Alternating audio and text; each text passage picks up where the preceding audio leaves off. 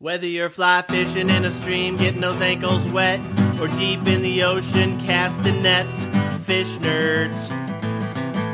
Fish nerds. Fish nerds. It's a podcast. Hello and welcome to the Fish Nerds, a show about fish, fishing, and eating fish. I'm Clay Groves, Chief Executive Fish Nerd, licensed fishing guide, and your best friend. Hi, how are you? Glad to be back today. Today, got a kind of a crazy, mixed up big show for you. Should be a lot of fun. Crappie Hippie is here. He brought Lazy Cody from Texas on to school him on the problems with fishing with lead. And Tim Bete is here, our fishing es- essayist, hard to say. And this week he's going to talk about The River Runs Through It, kind of more serious approach to his normal fun essays. Doc Martin gave us a new song parody about REIT. What's REIT? You'll have to wait and see. We're going to do a product review because I had dog poop in my boat and I had to deal with that. And we're going to do the news. We're going to talk about jellyfish and chips and a lady who made friends with a fish. Should be a ton of fun. Stay with us. We're going to jump right into the action with our effing essayist, Tim Bete. Here's Tim. Most people who fish eventually get around to watching the 1992 film A River Runs Through It, starring Brad Pitt. The film is based on the Norman Maclean novel, which was published in 1976. The novel is semi autobiographical and is about Maclean's relationship with his brother Paul and life in their Montana family, in which, as Maclean writes, there was no clear line between religion and fly fishing. Maclean's father was a Presbyterian minister. Like most books made into movies, the book is better, although the movie takes a lot of the dialogue straight out of the novel. The movie also has some beautiful fly fishing scenes. While the movie is as much about family relationships as fly fishing, it had a huge impact on the sport. In 1992, when the movie first came out, fly fishing grew in popularity by 60%, followed by another 60% increase in 1993. More than 20 years later, while I was on a fly fishing float trip with a guide in Colorado, one of the first things he told me was, We'll be nymphing today. Most of my clients hate that because they want to cast like Brad Pitt and a river runs through it. The movie has clearly endured. The movie Grumpy Old Men didn't have the same impact on ice fishing. But then dropping a minnow through a hole in the ice does not have the same cinematic quality of shadow casting a dry fly for rising trout. A River Runs Through It features some gorgeous writing, too, some of the best I've ever read. It includes lines such as On the Big Blackfoot River above the mouth of Belmont Creek, the banks are fringed by large ponderosa pines. In the slanting sun of late afternoon, the shadows of great branches reached from across the river, and the trees took the river in their arms. The shadows continued up the bank until they included us.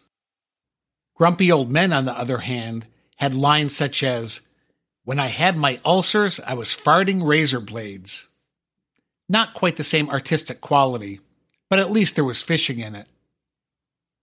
There's some interesting trivia regarding the movie A River Runs Through It. Brad Pitt wasn't actually the one casting during most of the scenes, although he trained to fly fish for a month before filming.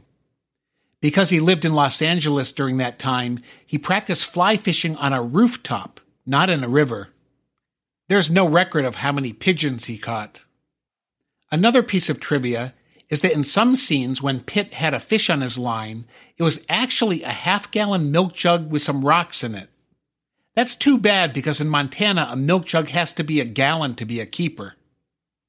And while the movie is set in Missoula, Montana, it was filmed in other Montana towns. After all, who wants to advertise your secret fishing holes in a movie seen by millions of people? The last two paragraphs of the novel are the same as the ending of the movie. The two paragraphs immediately resonated with me the first time I read them. This is what they say. Now nearly all those I loved and did not understand when I was young are dead, but I still reach out to them. Of course, now I am too old to be much of a fisherman. And now, of course, I usually fish the big waters alone, although some friends think I shouldn't. Like many fly fishermen in western Montana, where the summer days are almost arctic in length, I often do not start fishing until the cool of the evening. Then, in the arctic half light of the canyon, all existence fades to a being with my soul, and memories in the sounds of the Big Blackfoot River, and a four count rhythm, and the hope that a fish will rise. Eventually, all things merge into one, and a river runs through it. The river was cut by the world's great flood and runs over rocks from the basement of time. On some of the rocks are timeless raindrops. Under the rocks are the words, and some of the words are theirs. I am haunted by waters. That last line is what really gets me. I am haunted by waters. Some literary critics will tell you the line means that the river is a metaphor for memories, which, like a river, can run deep. While that explanation is plausible, it sounds like something said by a person who doesn't fish and isn't haunted by waters in a more literal sense. There is something mystical about water that has always drawn me to it. Whenever I have lived too far from water, the haunting grows stronger. Perhaps that's why I can see a pond from my kitchen table as I write this. It's the water that makes me feel at home. When we first looked at the site of our house, my wife will tell you it was the pond in which I was most interested, not the house. And when my five year old daughter told me the pond looked like a shape of a half a heart, I had matching hats made for us, embroidered with the words Half Heart Pond Fishing Resort and Outfitters. As long as I can remember, if I saw a pond or river, I had to get a closer look if I'm walking across a bridge, I always peer over the edge, looking for shadows or movement below the surface. If I don't have a rod with me at the time, it makes me feel a little sad, a little haunted that I couldn't become one with the river. And if I'm driving over a bridge with a river underneath, I always get in the right lane so I can get the best view of the water below. A few weeks ago, I was wading in a creek over which there was an old train trestle that's now a bike path. I'd been wading the creek since before dawn, catching smallmouth bass and enjoying the beauty of the fog slowly burning away as the sun came up. As I fished, I saw a dozen people walk and bike over that bridge without ever once looking down at the water. How can that be? Not everyone is haunted by water. Wading is my favorite way to fish because you actually become one with the river, surrounded by the sound of bubbling and gurgling, the feel of your feet on the rock bottom, the pressure of the current. I have a lot of Zoom video calls for work and usually use a background photo I took standing in the middle of the Mad River near downtown Dayton, Ohio. In the meetings, people always ask if I'm on vacation and where the photo is from because it's so beautiful. They're surprised that it was taken in an urban setting. Often you have to immerse yourself in something to see its real beauty. I know that's true for rivers. And often you have to be haunted by something to be willing to immerse yourself in it. Most of my memories of fishing are really memories of the water the way the sun hits the mist at the bottom of a waterfall, the way foam gathers in pools, the way an eddy can be mesmerizing to watch, the sound when a fish slurps the surface as it takes down a fly. To be honest, sometimes when I'm waiting, I find that I haven't made a cast in five or ten minutes, and I've just been standing there, listening, looking, thinking. I'm sure if somebody looked down at me from the bike path bridge, they'd say, What the heck is that guy doing just standing in the middle of a river? But standing in the middle of a river is just the kind of thing someone does who is haunted by water. It's something I do. And I suspect it's something you do too. And I know it was something Norman Maclean did. So I'll close with his own words. Poets talk about spots of time But it is really fishermen who experience eternity compressed into a moment. No one can tell what a spot of time is until suddenly the whole world is a fish and the fish is gone. Gosh, I love that Tim Bete in his essays. Thanks, Tim, so much for being part of the Fish Nerds. We really do appreciate you making us sound a little bit smarter every month. Thanks for doing that for us. Next up, Crappie Hippie heads down to Texas with Lazy Cody. This is part one of his interview where he helps Lazy Cody understand why fishing with lead is a poor choice. And you're going to hear about how uh, how Lazy Cody has some great questions about lead fishing why some states it okay? Why is it not okay in others? And you're going to hear a crappie hippie talking about his history of lead fishing and how he switched over to fishing without lead. And it's really kind of one of our the fish nerds thing we've been doing for years is encouraging people to do two things. One, stop fishing with lead, and two, eat diverse fishes. So we'll, both things are going to happen on this week's show. Stay tuned. Here is the crappie hippie. Thanks, John. Hello, Fish Nerd Nation. This is Crappie Hippie, your tree hugging redneck from Eastern Kansas. And tonight on Fish Nerd Nation Insider, we have another Fish Nerd Facebook group friend that puts up a lot of content and has a couple questions on lead free fishing. Everybody say hello to Lazy Cody. How you doing tonight, Cody? I'm doing pretty good, John. It's uh it's good to be here.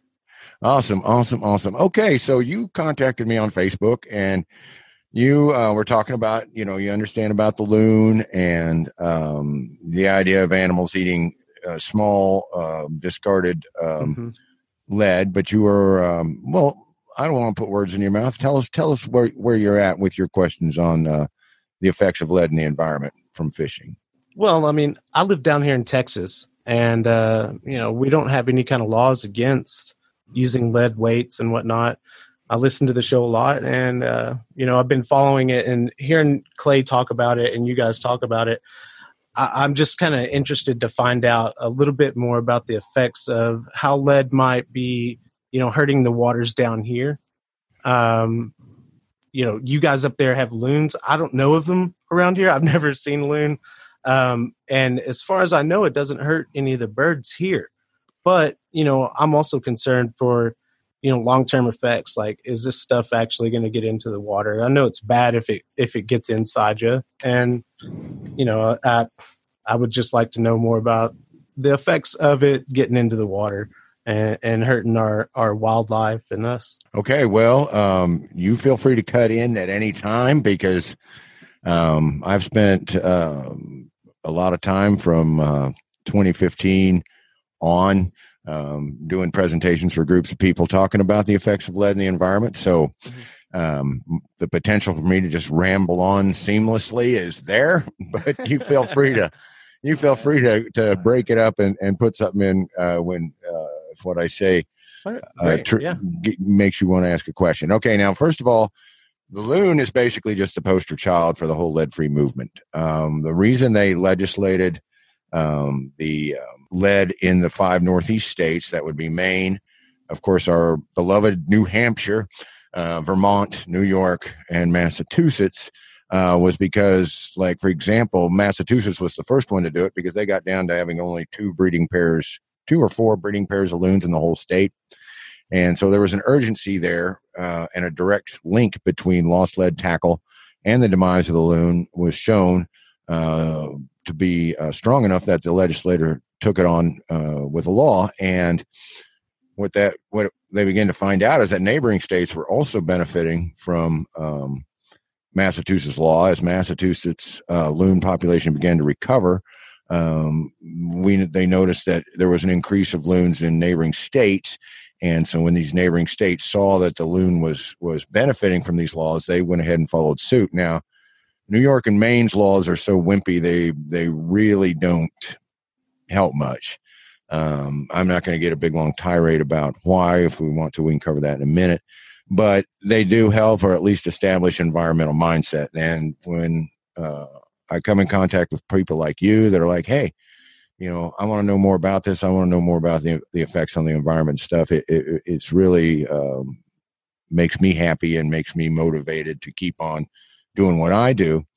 Um, but no, loons are not the only shorebird that is affected by lead. It's just the It's just the the the poster poster bird. So you move into places like Michigan um, and places like that. They're ta- they're more concerned with swans, for example. Um, uh, puddle ducks uh, can fall prey to loon just the same way they fall prey to the lost lead shot and the demise of puddle duck populations and uh, uh, was one reason that uh, we started to ban uh, lead shot clear back in the 80s um, and so if they can fall you know accidentally scoop up um, lead shot they're certainly uh, prone to scooping up a lost split shot or a lost And the jig birds are doing that like to it's. I mean, they're- it's part of their digestion, right? Yeah, yeah. There's two reasons. They're they're scooping gravel to, because yeah, their digestion. They need some pebbles in their crop to help them grind up the seeds and and things and bones of fish and so on that they Yeah, eat. Like my favorite part of the bird is the gizzard. Like, yeah, me, I like them too. I do. Um, I'm a sucker for a good fried gizzard. Oh yeah, man, that's awesome. Um, then, but and of course, uh, loons and and birds like herons and uh, grebes and cormorants and the list goes on and on. If it's a fish eater and it sees a lost jig stuck in a log, it's going to just like a fish, it's going to think that's something to eat, just like a fish might think it's something to eat. So we find jigs and we find some lead lures inside of different uh, birds. And so there's two main reasons there that they get it is through ingestion. So we lose, you know, it's hard to say. There there's studies that suggest we lose, you know, at least millions of birds. Um, uh, you know, the Audubon Society says, you know, six to ten million. You know, I don't really know. The you know projection models can only take you so far, but um, the thing is, it's got to be doing something because we lose on oh to the tune, conservatively speaking, Cody, we lose a, about two thousand tons of lead tackle every year um, into our rivers, lakes, and coastal waters, and that's a statistic that's based on fifty million fishers losing a half ounce of lead a season. So if you think a half ounce of lead, well, that's you know um, I mean, depending on where you are, I, I could see you know a lot of people if you're fishing a lot, uh, you know, losing quite a few. Um, that was one of the other things that I was wondering about, like up in Mass or New Hampshire and stuff. It's they had a, a regulation there. The what the it it included you know weights that are lower, but not the but not the heavy ones. Yes, they're Oh, yeah. they're what's going on with that. Like, Well, um, what the deal is is that the idea is that if a weight is too big for the bird to swallow, then we don't need to ban it because the law is based on animal ingestion. Yeah. And That's kind of um, what I, the core of my question really was was you know i was just wondering is it is it dissolving in the water as well i mean it, that has to do with ph level i know it, it can do with pH level. Yeah, it can also do with what else is coming in how- contact how, with. likely is it that the weights that we're fishing with are going to you know end up dissolving in the water or something like that that's Well, what, what my mind was wondering Well, it's a good question um, because, all right, first of all, lead is very stable. All right, we understand that. We also understand that heavier items will migrate down into the soil, but of course, they can also mig- do the other thing and migrate back up. Um, but lead is while lead is stable, it does degrade in the water, or we wouldn't be having things like the Flint, Michigan episode. And I don't even, you know, know about the call.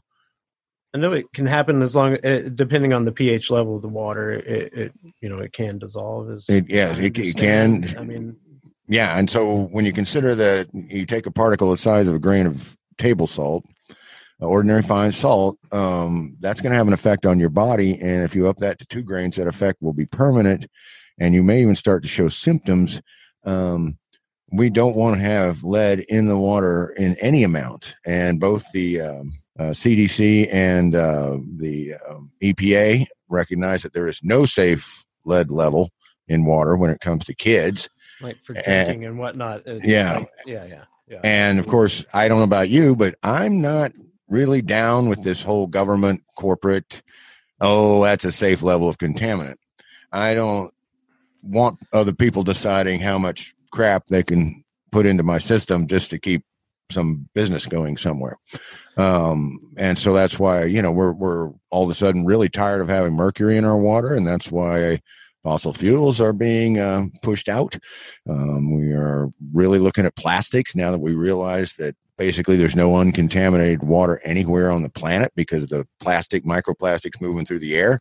You know, I used to think that. Uh, well, you know, when Doc Martin had her study about there's microplastics in the Flint Hills, which is one of our more pristine environments in Kansas, I was like, how in the heck are they getting in those little streams in the Flint Hills? Well, it turns out it doesn't flow in there from a factory or from people dumping. It, it it's coming out of the air, and we're breathing Yeah, I this stuff I think in. I saw a link that Doc Martin shared about that recently.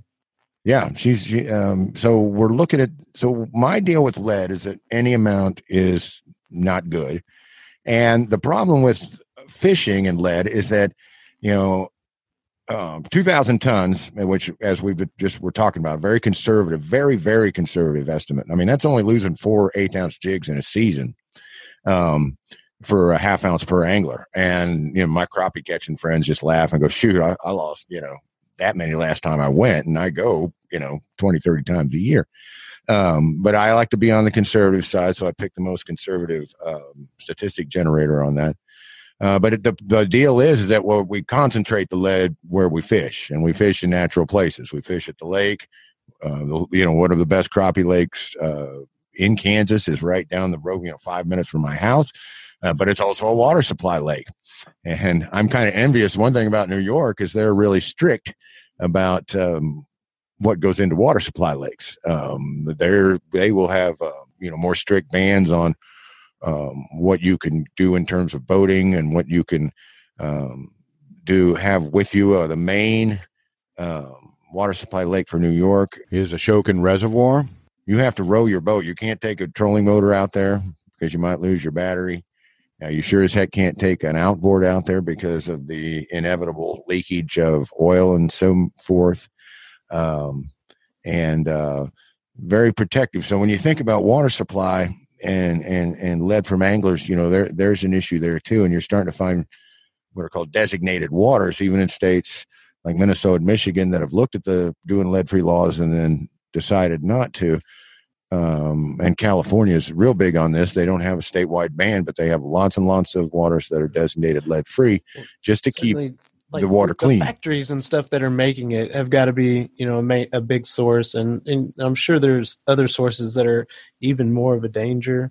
But at at the same time, you don't want the thing that's your hobby to be, you know, hurting the thing that you love the most, right? Eh, Right. I, well, I agree. I agree. I, in fact, I'm. You know, this is uh, this lead free uh, movement is pretty much the last uh, last big deal for me. I'm going to stick with it and keep after it because I'm finding a big, uh, you know, a lot of sympathy all over the country.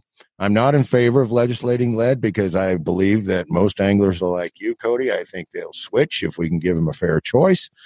Um, and people, you can listen to one uh, episode 203 of Fish Nerds. Uh, Clay and I have a long discussion. Um, one of the first shows I co-hosted, and when he officially made me a correspondent, which was such an exciting honor. But to to be truthful, yes, it's um, you know like Water Gremlin got busted last year for um, they they are the biggest man, you know handler and and and um, producer of lead products uh, in the country of and one of the biggest in the world. And they got busted for uh, because lead contamination was showing up in the homes and the blood of kids of people who worked there. So clearly their decontamination for the workers wasn't uh, either being followed or enforced or but somehow and then when they tested the ground around the facility they found there was massive leakage and so on and this was came from Yeah. Lead lining certain type stuff. of I mean- yeah to certain types of pipes and so on but they do make inside you. You you definitely don't want it there. no Uh, definitely don't. Uh, uh, I mean, there, I don't think there's any. but um, you know, uh, getting back to um, you know what what uh, contamination can do. My daughter went to school in Poughkeepsie. She went to Vassar, and the Hudson River runs right there. And because of the different mills and the different um, contaminants in the water, and we're not talking lead here so much as things like PCBs and oh, just some some bad stuff. You know, they're they're actually you know the soil in the riverbed is so contaminated that they're looking at putting different sealants, different um, you know asphalt, concrete, uh, rubberized asphalt, you know something in there to actually they they can't clean the the soil and try to prevent it from uh, from getting yeah from getting into the water and contaminating you know all these great fish runs of course still happen in the hudson. And oh my god i mean you you know texas is is is an amazing state and and i i dig my hardworking uh, wildlife department here in kansas but they don't have near the headaches that the people in new york have. Uh, you're regulated and and in the northwest too um, um the other state there's six states that have uh, lead-free fishing laws, and the other one is is Washington Hmm. uh, on the other end of the country. Um, these these states are it's pretty much you know body of water by body of water, and you look at the regulations for the Hudson River, and it's from this point to this point you can't keep fish. From this point to this point, you know it's okay.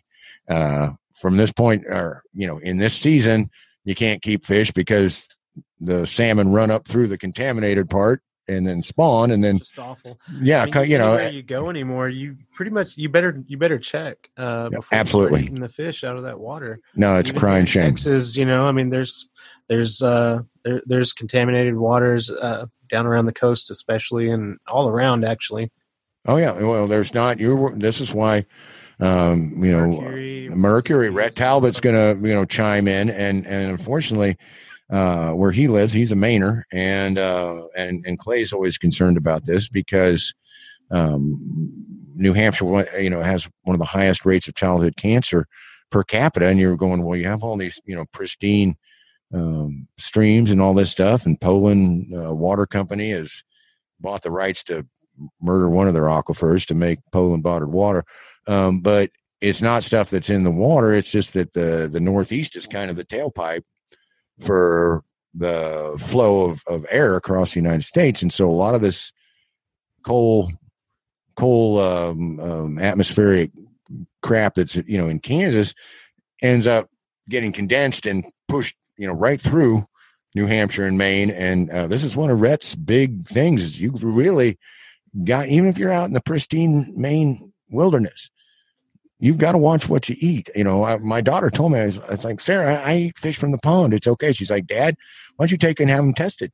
Because I guarantee there's trace amounts of mercury I, you know I just blew my mind.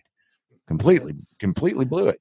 Um I, I didn't realize it really until you know kind of recently when I, I I did look up on parks and wildlife here in here in Texas and yeah man I mean even around some of the local lakes here uh, you know it's only recommended you can eat so much ounces you know per month or whatever kids pregnant women shouldn't eat it at all. Exactly. And and we shouldn't we shouldn't have to live in a world um, where that's going on. And i'm i'm hoping um, we're we're going to drive drive forth you know to to change. Because someone's you know quote unquote right to make money um, is not to take precedent over you know your actual right to life liberty and the pursuit of happiness. But getting back to Life acute first. Yeah absolutely. I think so. That's why they listed first right?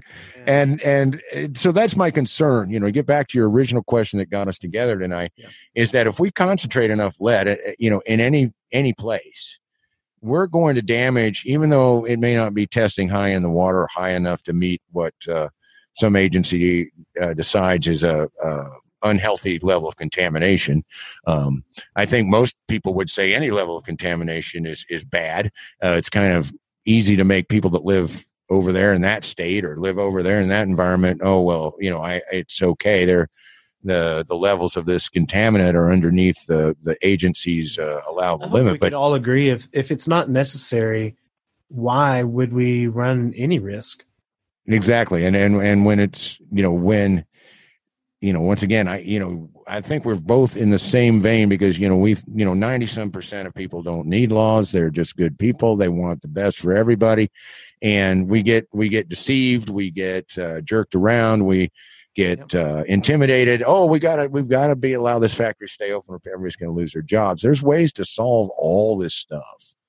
But my thing is that you know we're finding like in in um, guys that have upland game preserves and they let people come in and uh, hunt and um, and their little private sporting clubs and so forth. Well, some of these clubs have been in business for you know 70 80 years or even you know 30 40 years.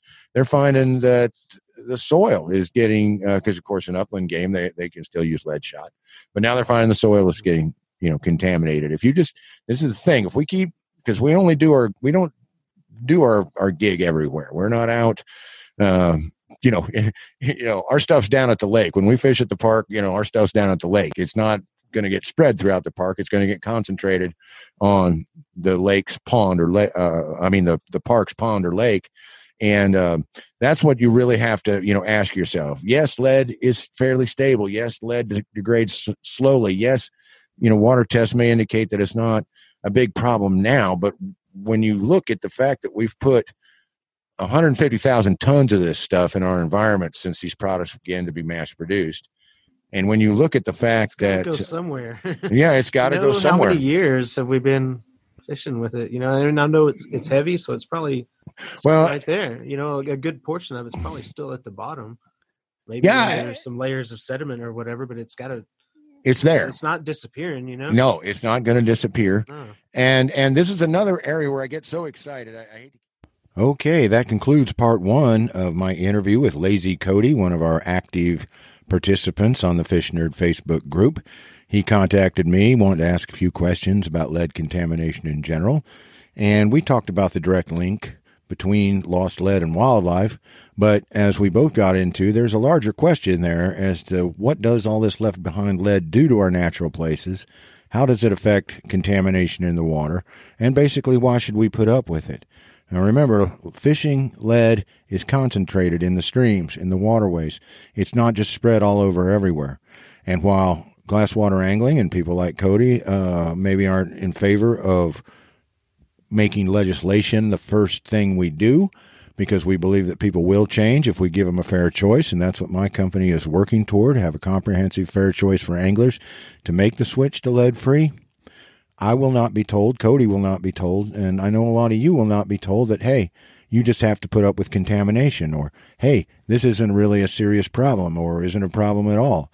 It is a problem. There's a direct link between lead lost in fishing and wildlife demise. That's proven.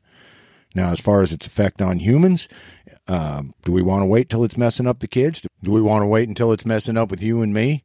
I mean, who gets to decide this stuff? Who gets to decide that you should put up with a level of contamination? Who decides that how much is okay in interest of someone who just wants to make money? Who decides how much of our environment we have to lose irrevocably because they just got to make some cash and they scare people with saying job loss, income loss, lifestyle loss. They do whatever. Well, I'm not here to scare you.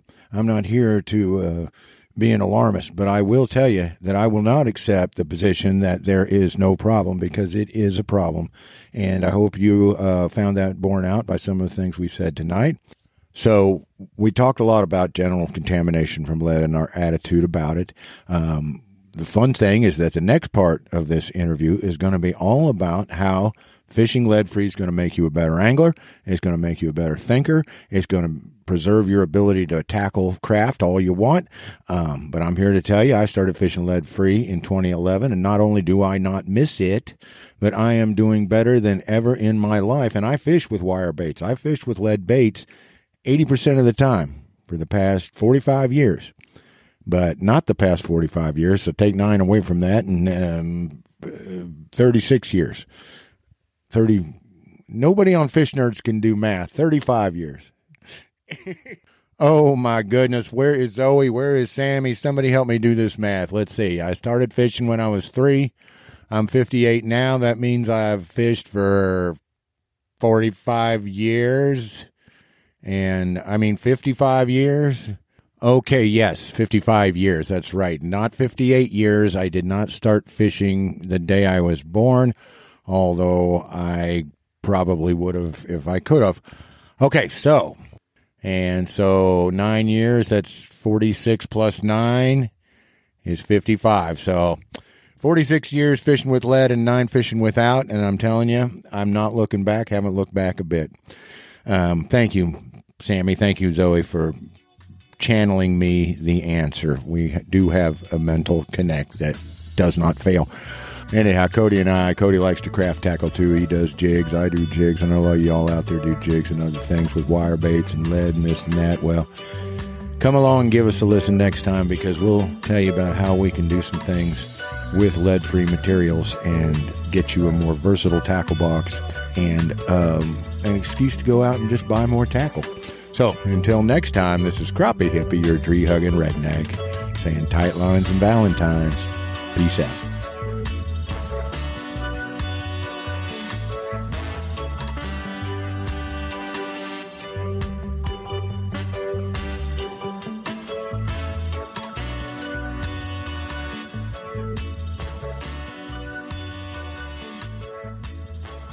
The sporting fisher not only respects the resource, but has a big concern for how their activities affect the environment. At Glasswater Angling, we make lead free fishing tackle to help fishers leave a smaller footprint on the natural world when they ply their craft.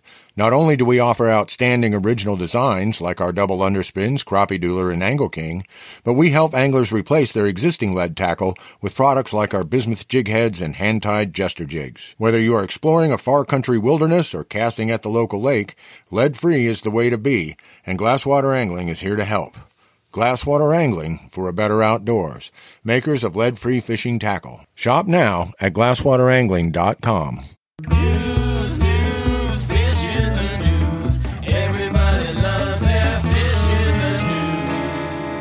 It's it's time for Fish in the News here on the Fish Nerds podcast. Thanks for tuning in on uh, however you listen. We, we're now everywhere. Come- here's some news. We are now on Amazon. So Amazon Music now has the Fish Nerds. And we are on IMDb, which is the Internet Movie Database. Fish Nerds are now officially a thing on the internet. We've hit the big time. Someday we might make big time salary, so we'll see. But let's jump into the news. Our first news is from Australia. Good day. We like Australia. Our friend Luke Chamings down there. Hello, Luke. All right, so here is a story from this is from uh, Channel 9 News in Australia. The headline Jellyfish and chips. Consumers urged to seek sustainable options as researchers find dozens of endangered species being fished. Australians are being urged to rethink their eating habits with new research finding dozens of endangered species still being fished. This is a problem, by the way, that's worldwide. And the fish nerds have been on it from the beginning of the podcast because we, we really think you need to think different about eating your fish. Instead of classics like fish and chips, they are being urged to switch to sustainable al- alternatives like jellyfish and chips. It's true.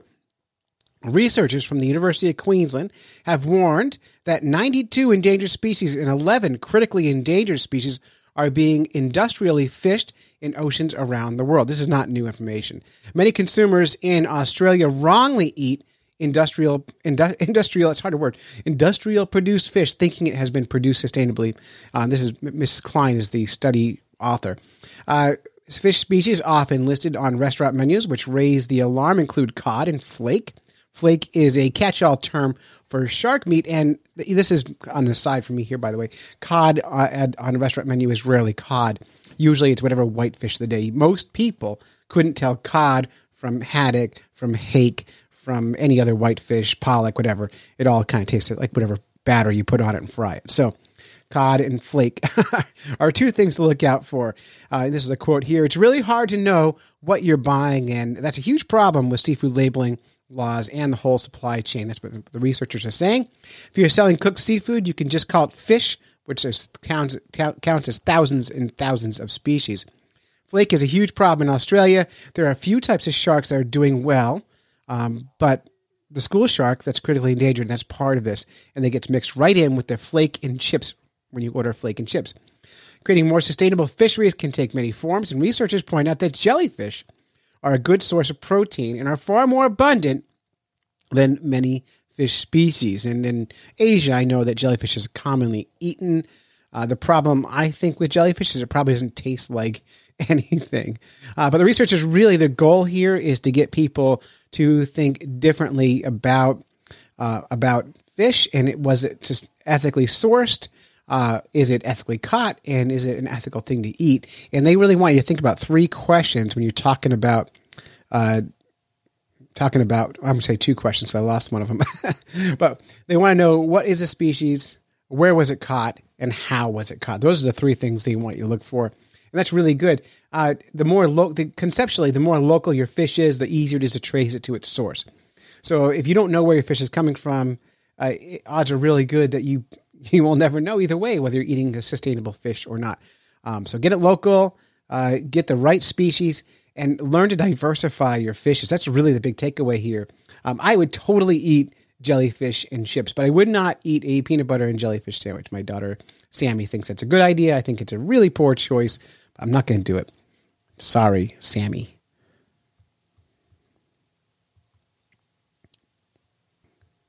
There it goes. Three, two. Our next story comes all the way from Minnesota, and this is from care with a K 11.com. You can watch this video here. The headline Woman and Sunfish form a five year friendship on Minnesota Lake. And it is exactly as delightful as it sounds. I'm actually going to play the audio from this, uh, and I'll pause it every so often and add some commentary. It's a new trick for me. I'm playing with my new uh, mixer board that was bought bought from our Patreon subscribers. Thank you to all you who help us out on Patreon for this. oh. You can control. They're going to make me watch an advertisement every time I hit pause, I think. so stay tuned. So let me tell you the basics. So this lady in Minnesota met a sunfish, fell in love. They got married. They had sunfish babies. It was delightful. That's not the story. Here we go.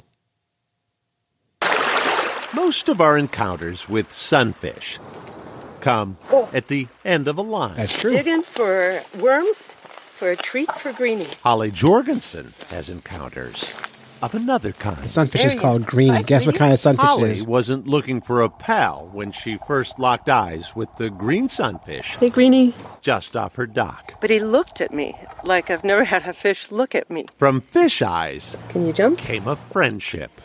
There you go. That He noise sure was the fish jumping like out of the water, special eating a worm. You saw that. He just acts different from other fish.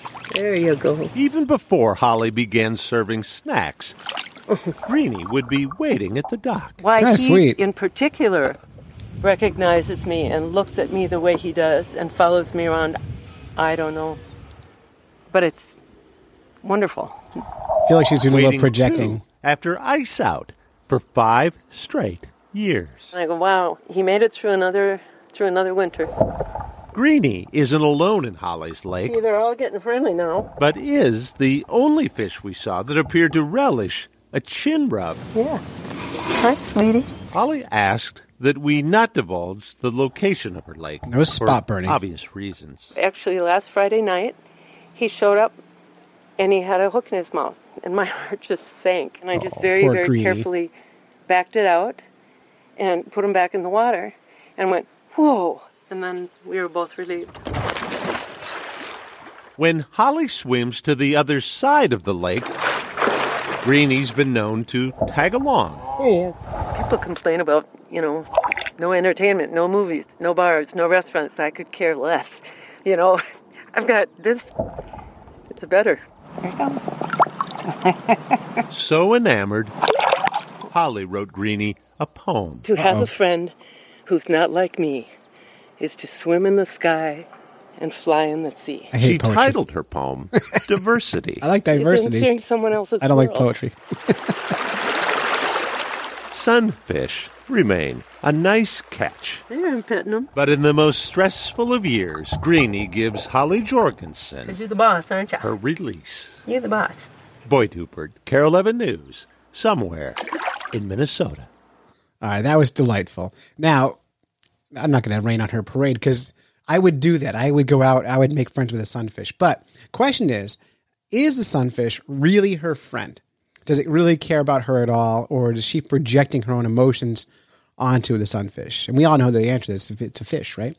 Uh, well, we think it's a fish. I guess. Uh, I guess uh, um, some people would say the fish have emotions and feelings, and this is a good example of that. I think this is a very good example of classical conditioning. She just taught the fish in order to get these treats from her, it would have to follow her around and eat and have a good time. Now, when I was a science teacher, we did this experiment. We had a- an aquarium full of fish and a couple of bass, largemouth bass in there, and I had a student uh, basically make friends with a largemouth bass by hand feeding it every day. And it got to the point where that bass would recognize her, specifically her, like as an individual, and would go crazy when she walked in the room and didn't recognize the other students. So you know, there is that possibility, some good conditioning going on. There is a remote possibility that this fish actually has feelings and emotion and cares about it. According to um, Dr. Jonathan Balcombe, fish do have emotions. I don't really buy it. Doc Martin, I'm sure, would agree with me. That's kind of bunk. But what fun! Why rain on her parade? Seems like a really good time. By the way, uh, the according to her, this fish has been following her around for five years. I did a little googling, and the lifespan of a green sunfish is five to seven uh, years. So, excuse me, correction, four to six years. I had that off by one. So, uh, Greenie is old, so she must eat him now. I'm just gonna say that. Put that- out into the world, and that is fish in the. News, news,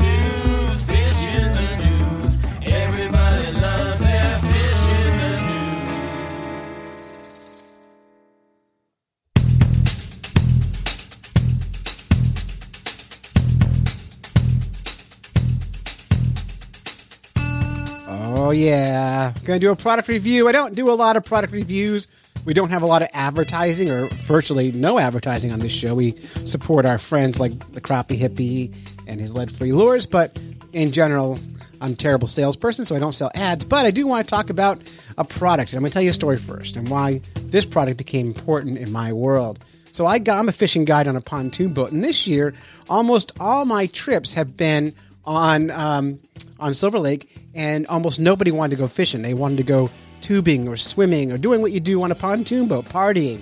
And so I picked up a group of kids um, from their dock. They live on the lake, and their parents hired me to take the kids out tubing.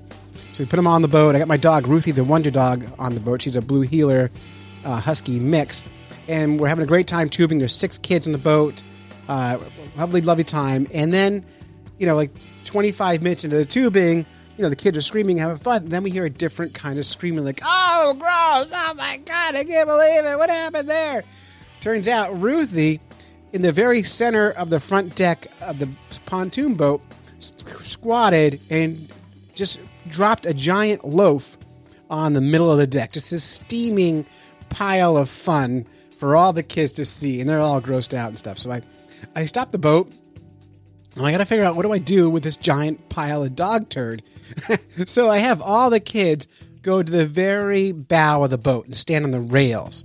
That's pushing enough weight to get the boat facing downhill. I picked up the poop in a plastic bag and put it in my trash can, and then I had to use a five gallon bucket to to wash the deck.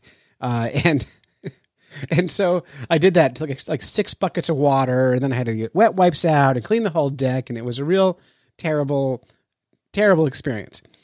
So I decided that day I need a washdown pump on my boat. I wanted to be able to grab a garden hose and clean the deck of the boat out and move on. So I went on Amazon and I found the cheapest one I could find on Amazon that would do the job. And that was the Jabsco 82505 Hot Shot 5.0, 5 gallon per hour GPH. Is that gallon per hour? I have no idea. Washdown pump. And I went on Amazon and I read some reviews. I'll read you those reviews here. Uh, here's a one star um, review. There's no warranty. So that's one star. Another one star review. What else will I need to set this up on my boat? Uh, so that's uh, not a helpful review here. And here's one more. Not happy missing all those connecting fittings. Have to buy more parts at the store for price. You'd think they should all the fittings would be there. Um, for the record, I had to go to the store also and buy some fittings. However, it's no big deal. They're like three bucks, and you had to get a hose. So I hooked up to the boat, and I had to, I hooked it into my live well pump.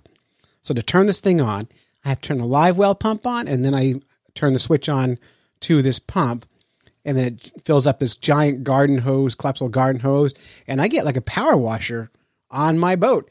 And so now every time I have to go fishing or I go out playing on the boat, I can clean the boat off. It seems like not a big deal. Now, I've been bringing my dog, now I got a new puppy too, my dogs on the boat every day since getting this washdown pump.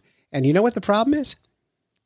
They won't poop on the boat. So I can't even test it for what I bought it for. I may never know if this is any good or not. I'm happy with it, but I might not know if it does the job I want to do until another steamer gets dropped on my deck of my boat. So uh, that is my product review for the for the Jabsco Hotshot 5.0 5 GPH washdown pump from Amazon. And I think how much did I pay for that? I paid I think 125 bucks roughly for it, including shipping from Amazon.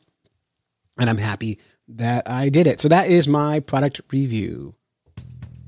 Mhm.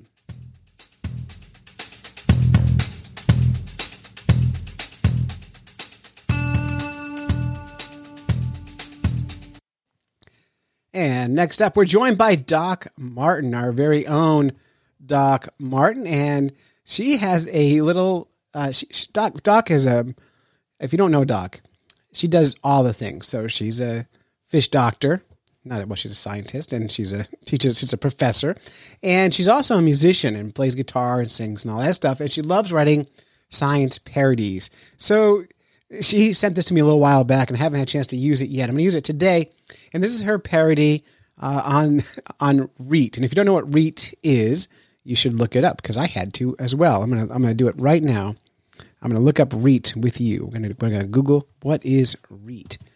And I did this earlier today, and I forgot to save the page. so, but uh, but she's the question is how do you say it? Is the real is the real trick. But it's a network of blood vessels and nerves, an anatomical part uh, resembling uh, a network rotating cutaway plate to or overlay or an. I wish I hadn't tried started to read this, but basically it's a network of blood vessels. But how do you say it? It's spelled R E T E. Is it reet? Is it rete or rete?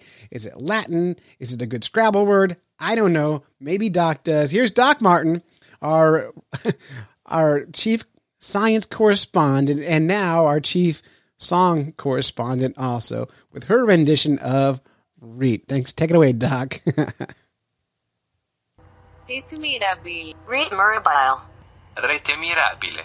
Rete mirabile. Rete mirabile. Rete mirabile.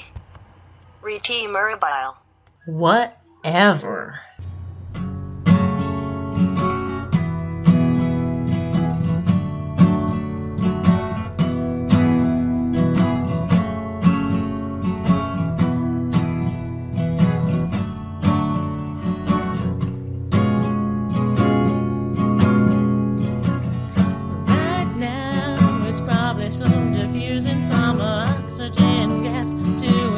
The fish's buoyancy.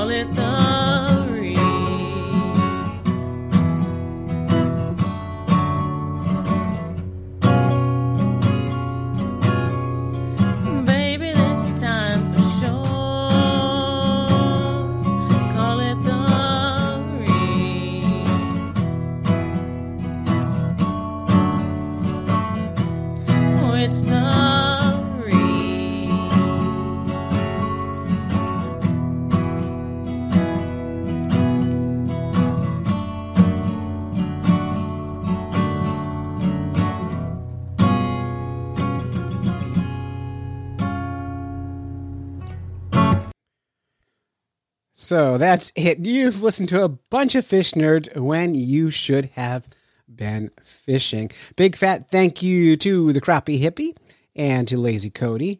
Big thank you to Doc Martin for her rendition of Reet. Huge thanks to Wally Pleasant for our theme music and Diana's Bath Salt for our uh, our news theme music. And so until next time, follow the code of the fish nerds, spawn early and often, never trust a free lunch with strings attached, and swim against the current every chance you get. And I'm going to play our theme, and then I'm going to play, I'm going to sneak in a real song. Don't tell anybody, but I'm going to play Jellyfish Heaven for you also in honor of our jellyfish story. So stay tuned. Whether you're fly fishing in a stream, getting those ankles wet, or deep in the ocean, casting nets, fish nerds. Fish nerds. Podcast. Just for the halibut. Fried in a basket or broiled in a pan. Eat it raw like you're in Siam. Fish nerds. Fish nerds. Fish Nerds, it's a podcast. now let's see if this works. This is my favorite band as a kid, the Dead Milkmen. I might sing along a little bit because why not?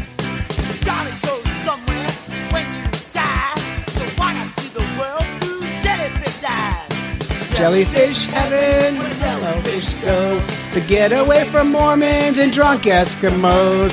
Jellyfish heaven is full a lot like LA.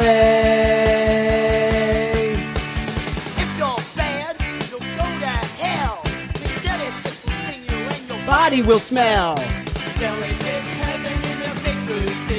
Where it's too cold to surf and it's too warm to ski. Jellyfish heaven, it's full of dead jellyfish. People always saying, I want a jellyfish, cause they ain't got no bones. And you can't make no wish. People always shouting, don't go swimming near those things. But when they're thirsty dying, You can hear them sting. Jellyfish heaven is not like Japan. Jellyfish heaven is not like Thailand. Jellyfish heaven is a lot like LA. Isn't that nice?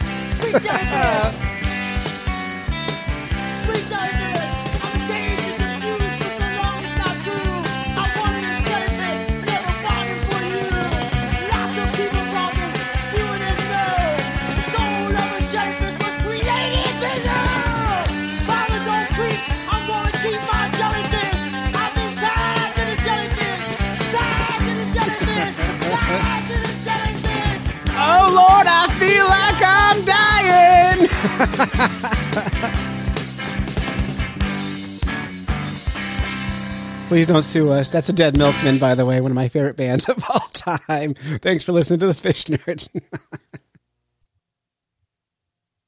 When you make decisions for your company, you look for the no brainers.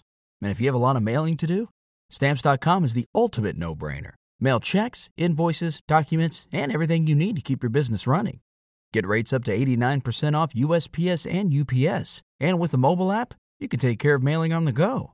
Make the same no brainer decisions as over 1 million other businesses with stamps.com.